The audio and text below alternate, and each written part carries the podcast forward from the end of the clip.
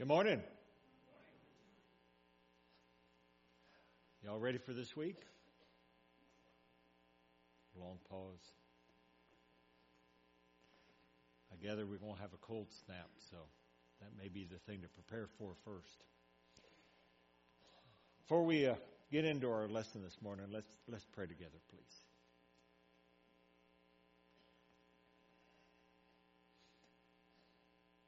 Father, we we are amazed by your love for each of us. How have you expressed that love to us through your Son? Father, we know we know we have gained so much because of your love, because of all that was done through Jesus. So help us, Father. Help us to grow in our understanding of your love, of all that we've received. And help us to live today, Father, reflecting that. We know, Father, that in you we find the strength that we need, the hope for each day, and the joy in this moment.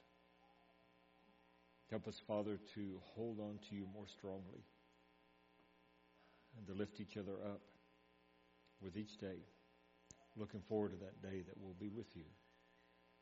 For through Jesus that we pray. Amen.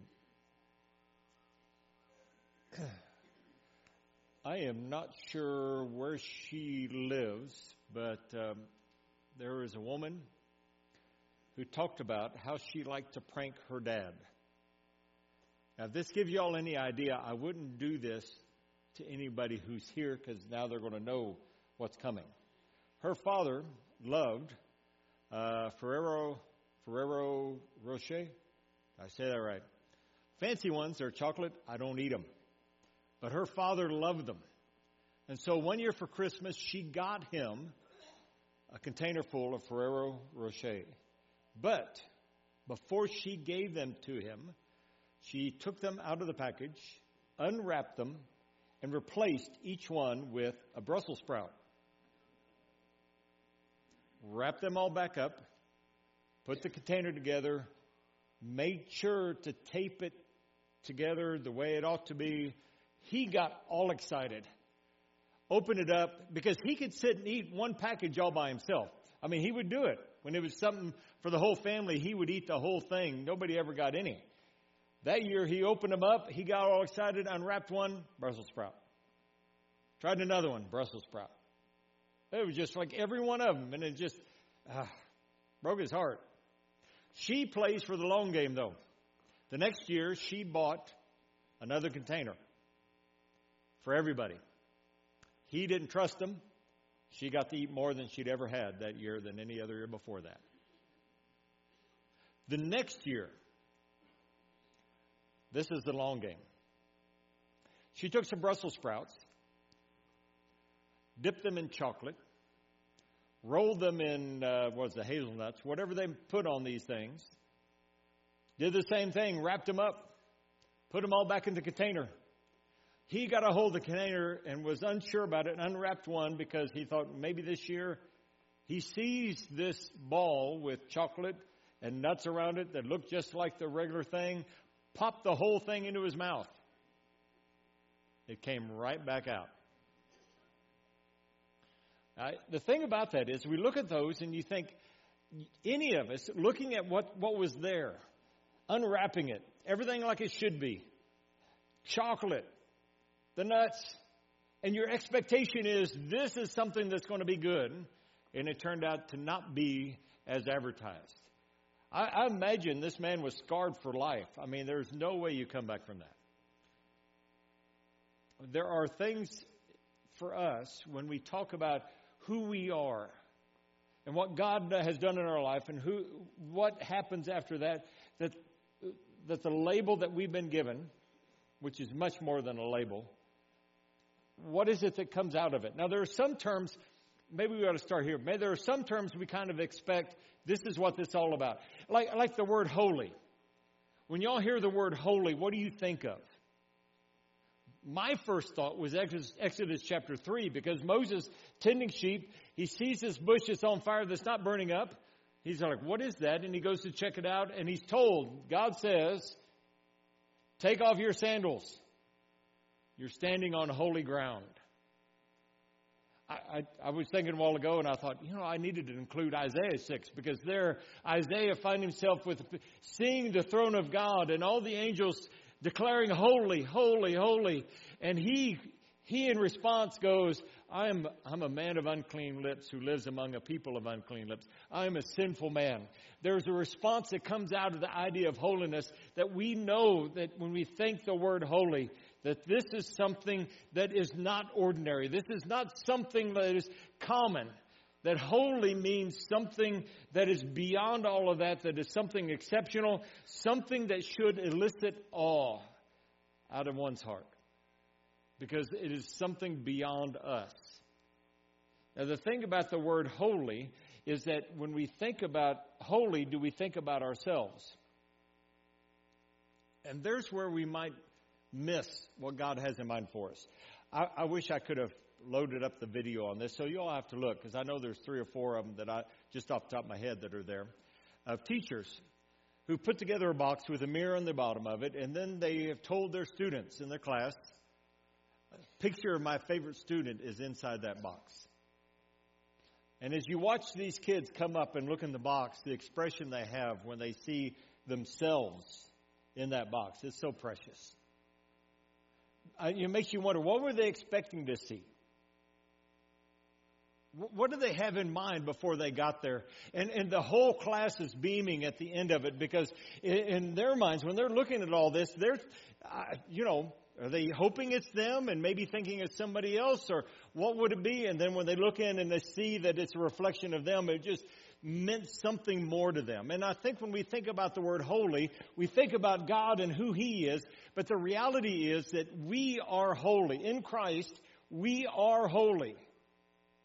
He has made us holy. So when we think about the term holy, that describes us.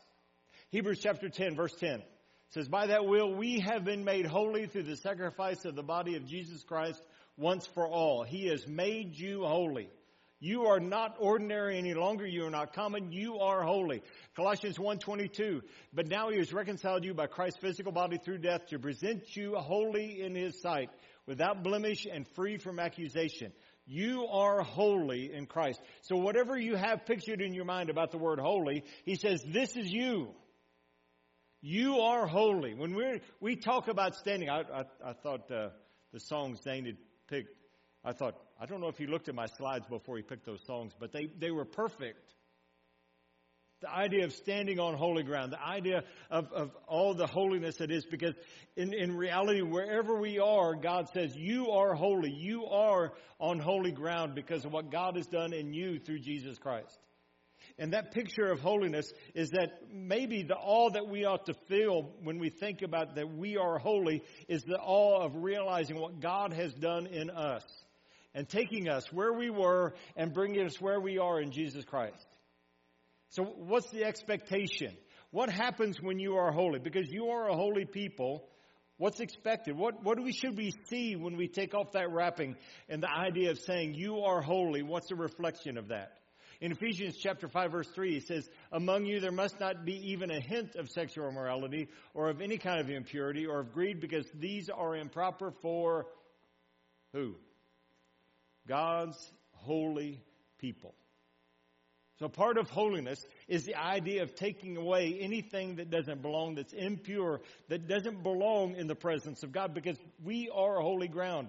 1 Thessalonians 4 7, for God did not call us to be impure, but to live a holy life. He says there's a change that takes place, that this isn't who we are anymore. When we're holy, we live holy lives, that we take out what doesn't belong and we, we draw closer to God, that anything that, that is in us belongs to God.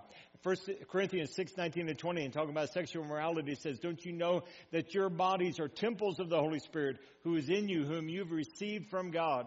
You are not your own. You were bought at a price. Therefore, honor God with your bodies. That idea that we are holy ground changes how we live our lives. And it means we take out what doesn't belong. We take out those impurities, and what we add to our lives is, is living as holy people. Romans chapter 12 verse 1, therefore I urge you brothers and sisters, in view of God's mercy, to offer your bodies as a living sacrifice, holy and pleasing to God. This is your true and proper worship. Holy and pleasing to God, that we give our whole lives to God in every way, that we are saying that in holiness that we are His fully and completely. And some of that is seen when we are fully God's. What, what kind of people do we become? It says, as God's chosen people, holy and dearly loved. Clothe yourselves with compassion, kindness, humility, gentleness, patience. Have you, have you all ever thought about those characteristics as, as a reflection of being holy? Sometimes when we think about holiness, we think about not being involved in those things that are impure, which is true. But he says when we're holy, the people we become are people who have compassion, who are kind, humble, gentle, patient. That becomes a reflection of who we are. 2 Peter 3:11 Since everything will be destroyed in this way, what kind of people ought you to be? You ought to live holy and godly lives. When we're, when, as we live in this world, he says we live in, as, as God's people, fully and completely of who we are. Well, let me give you another term. Holy is a term that maybe is more common for us to think about when we think about who we are as God's people. Uh, you know, we have expectations of what we ought to see. When you walk into this restaurant with all the twinkly lights and all these nice tables and all these waiters and, and everything going on, what kind of food do you expect and how much do you expect to pay when you get done? That, that means it's a special night, doesn't it? What about if you walked into this place? Are your expectations different? Ought to be. There's probably some guy back there with an apron on that's white that's got, you know, like the last three days worth of food covering the front of the apron. Or if he's been there long enough, maybe the last 10 years. But you know it's going to be good, don't you? But it's not the same as the other restaurant. The food there is good as well, but you know this food is something different than that. And because we see the difference in these two restaurants, we know this is, this is what we expect when we walk in to get this kind of food. We expect the service to be done this way. We just, we just know. We don't, we're not surprised when we come into this and we're not treated like the other restaurant. We don't expect to be treated that same way. Well, for us, we have been given a label that we are added to and joined together as one body in Christ. One body. And because we are one body with all the other believers, that we live as part of that one body, that we care for that one body. So let, let me see. First, 1 Corinthians chapter 12, he, he, tells us we've been put into this one body. Just as the body, the one has many parts, but all of its many parts form one body, so it is with Christ. For we were all baptized by one Spirit so as to form one body. Did y'all catch that? That when we are in Christ, we are joined together. In a sense, as, as one family, as one body, that we are brought together and, and put into this uh, relationship with each other in Christ. That it's not just us individually, but we are a group in Christ. And because we're joined into that relationship, it says, whether Jews or Gentiles, slave or free, we are all given the one spirit to drink. Even so, the body is not made up of one part, but of many. That all of us are brought together into this one body. And when we think about being one body, what does that mean for us practically? We know on, on the surface, we know we talk about that. We are one body in Christ. The church is His body. And we're all joined into it together in Christ. So what does that mean for us practically? How does that lived out? And so when we think about, I think holy sometimes is easier for us to grasp practically because we think about impurity and, and those things that, and, and striving to be holy as we live our lives. But as one body, there are two things I think that we're talked to about. Romans chapter 12, verses 46.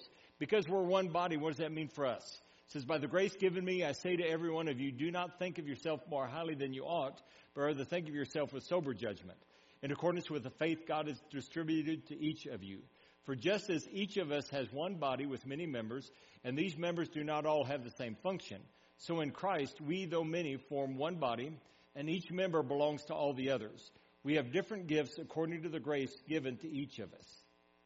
Now, he talks about that idea that we're one body, we've been joined into it, but it also talks about how, and as part of that one body, each of us has a place in that body, a role in that body. That every one of us, as we're joined together, means we belong together and we have something that God has given us to do in this world as His body. And each of us has a part in that. We have a role in that. And we're all different. In 1 Corinthians 12, he makes the contrast in saying, you know, just because you're not, not an eye, if you can say, well, I'm not this, so I don't belong. He says, no. You still belong. You, it doesn't mean we're all the same. It means we're all different. And because we're all different, we're all given a place in this body to serve. We're all given a place in this body to make a difference in this world. And He takes each one of us with what we're able to do, where we are, to, and uses us to make a difference for His kingdom. And, and the struggle with that is sometimes we'll tell ourselves, well, I can't. I can't stand in front of a bunch of people and talk. That doesn't mean you don't have a place. It just means your place is different. Well, I, I can't, you know, get out and, and talk. Well, let's not talk about what we can't do. The idea is to look at it and say, what is it that God has given me? What are my abilities where I am right now in my life that I can make a difference for His kingdom? which means every person, no matter where we are, whether those, those that may be living at the, the nursing home or shut in because they can't get out, doesn't mean they're, they're not useful anymore, that they're useless. It means that they have a place now that God has said there is something they can do in Christ. Some of the most precious prayers come from those folks. And so we have to remember that every one of us, as part of this body, have been given a place in this body where we are needed and make a difference. Back over to 1 Corinthians chapter 12, says, But in fact, God has placed the parts of the body, every one of them, just as He wanted them to be. If they were all one part, where would the body be? As it is, there are many parts, but one body. Every one of us has a place, and every one of us is different. It means that we have a place that we serve within this body. Another part, another aspect of uh, being one body isn't just that we have a place in this body that we can serve, it also changes how we look at each other and how we treat each other. Colossians chapter 3 verse 15, let the peace of Christ rule in your hearts, since as members of one body you are called to peace. And be thankful. Since it's that we are all joined together as one body, so we, we now live our lives in a way that reflects that we have that connection. Philippians 2 2. Make my joy complete by being like minded, having the same love, being one in spirit and of one mind. And that idea that we are one in Christ. And so, because of that, we are to behave as being connected to each other in Christ. Uh, Ephesians chapter 2, uh, chapter 2, chapter 4, verse 2. Uh, down to six. Be completely humble and gentle. Be patient, bearing with one another in love. Make every effort to keep the unity of the Spirit through the bond of peace. There is one body and one Spirit, just as you were called to one hope when you were called, one Lord, one faith, one baptism, one God and Father of all, who is over all and through all and in all. So all these, the idea of being humble and gentle with each other, being patient, bearing with one another in love, keeping the unity of the Spirit is all based upon the idea that there is one body, that there is one. We are joined together in this body, and that means we treat each other different. Down in verse 25, he says, each of you must put off falsehood and speak truthfully to your neighbor, for we are all members of one body. That, isn't that interesting? He doesn't say you need to be truthful with each other because it's the right thing to do, which it is. He says, be truthful to each other. Don't lie to each other because we are all members of one body. We have this relationship with each other, and that's what we love each other enough to be honest with each other. We love each other to be able to talk to each other about whatever goes on because of our relationship together in Christ. We are one body, and so we live as that one body. Y'all, uh, Beth and I have only bought one car, new car in our life. We wish we hadn't after we bought it, but you know, it served us all right. But the rest of the time have been used cars, which means somebody else broke them in for us and took most of the uh, decline in value through the years. But when you buy a new car, what does a new car smell like? Y'all imagine that? Y'all have that scent? Can you imagine stepping into a used car and then making it and having it have that new car smell? Usually we're, we're spraying stuff to try to kill any odors in a used car, but to have it smell that way. You can do that because you can buy new car smell. But we know it doesn't make it new. Because when we talk about new, we know there's something different about it. We don't expect any dings or scratches. We don't expect things to, to not be working. When it's new, there's something more going on. I, I, I think that idea, when we think about who we are in Christ, that's the term that's used for us. That we are new. And because we're new, it means something's different in us, that we're growing and changing in all that we go on. So 2 Corinthians 5.17, if anyone is in Christ, the new creation has come, the old is gone, the new is here. You are new in Christ, is what he says. Romans chapter 6, we were therefore buried with him through baptism into death, in order that just as Christ was raised from the dead through the glory of the Father, we too may live a new life. For if we've been united with him in a death like his, we will certainly also be united with him in a resurrection like his. For we know that our old self was crucified with him so that the body ruled by sin might be done away with, that we should no longer be slaves to sin because anyone who has died has been set free from sin. And all of that, y'all catch that, the, the concept where he says, here's what's old, that's, that's put to death. Here's what's new. You are new in Christ. And because you're new, there's something that's, that's different about you. So when we think about that idea of new, what do we expect when we have something new come along? So Ephesians chapter 4, however, that is not the way of life you learned when you heard about Christ and were taught in Him in accordance with the truth as in Jesus. You were taught with regard to your former way of life to put off your old self, which is being corrupted by its deceitful desires, to be made new in the attitude of your minds and to put on the new self, created to be like God in true righteousness and holiness says when you're new, there's something that changes. When you're new, you're not what you used to be. You're, you're something new now. You're not who you used to be. You're not, you're not the same person. And so because of that, we know being new, there are some things that change. We don't do this anymore, he says. Colossians chapter 3. Put to death, therefore, whatever belongs to your earthly nature, sexual immorality, impurity, lust, evil desires, and greed, which is idolatry. Because of these, the wrath of God is coming. You used to walk in these ways in the life you once lived. But now you must also rid yourselves of all such things as these anger, rage, malice, slander, and filthy language from your lips. Do not lie to each other since you have taken off your old self and its practices and put on the new self, which is being renewed in the knowledge and the image of its creator. He says, those are part of our old life. We don't do that anymore. Isn't it interesting? Colossians, he says, the reason we don't lie to each other is because we've taken off that old self. We don't do that anymore. That's our past life. We, we have a new life. In the new life, he says, as God's chosen people, holy and clearly, dearly loved, clothe yourselves with compassion, kindness, humility, gentleness, and patience. Bear with each other. Forgive one another. If any of you has a grievance against someone, forgive as the Lord forgave you. And over all these virtues, put on love, which binds them all together in perfect unity. He says, here's who we used to be. Here's who we are now. You are new. You're not that person anymore. When in Christ, we have a past that we look back on and say, that's who I used to be. That's not who I am now. And, and, and part of that is we have to keep in mind is the thing about new is for us, new doesn't mean it's automatically we know, we, it's, it's a, no, it's not instantaneous. There's a word I'm looking for. Because when you think about it, have you all ever struggled with any of that old stuff? that old life? I have. And I'm becoming the new. And that's part of when we talk about new is it's something that's a process. So in, in 1 Peter chapter 2, when we're new, we want to change. So like newborn babies, crave pure spiritual milk so that by it you may grow up in your salvation now that you have tasted that the Lord is good. He says, we want to grow, we want to change, and we've drawn to those things that help us. In Ephesians 4, you were taught with regard to your former way of life to put off your old self, which is being corrupted by its deceitful desires, to be made new in the attitude of your minds. Y'all catch it? To be made new.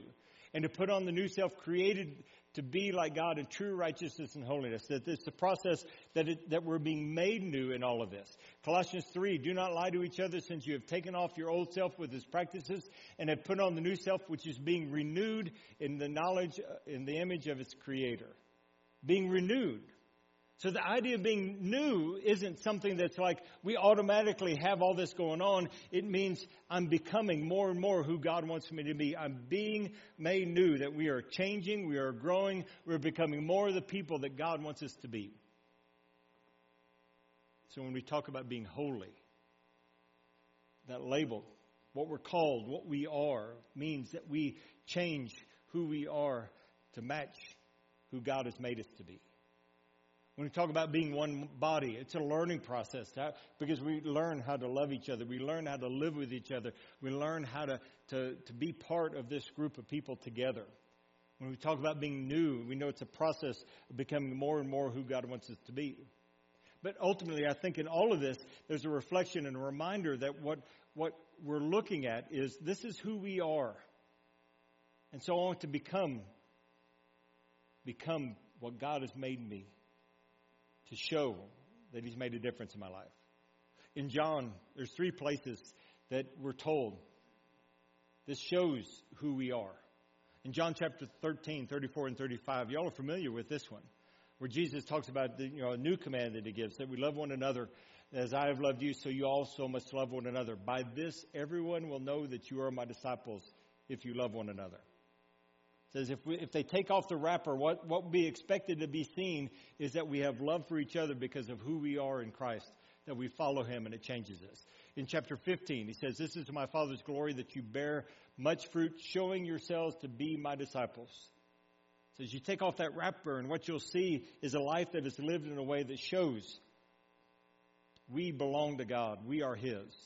In chapter 17, he says, My prayer is not for them alone. I pray also for those who believe in me through their message, that all of them may be one, Father, just as you are in me and I am in you. May they also be in us, so that the world may believe that you have sent me.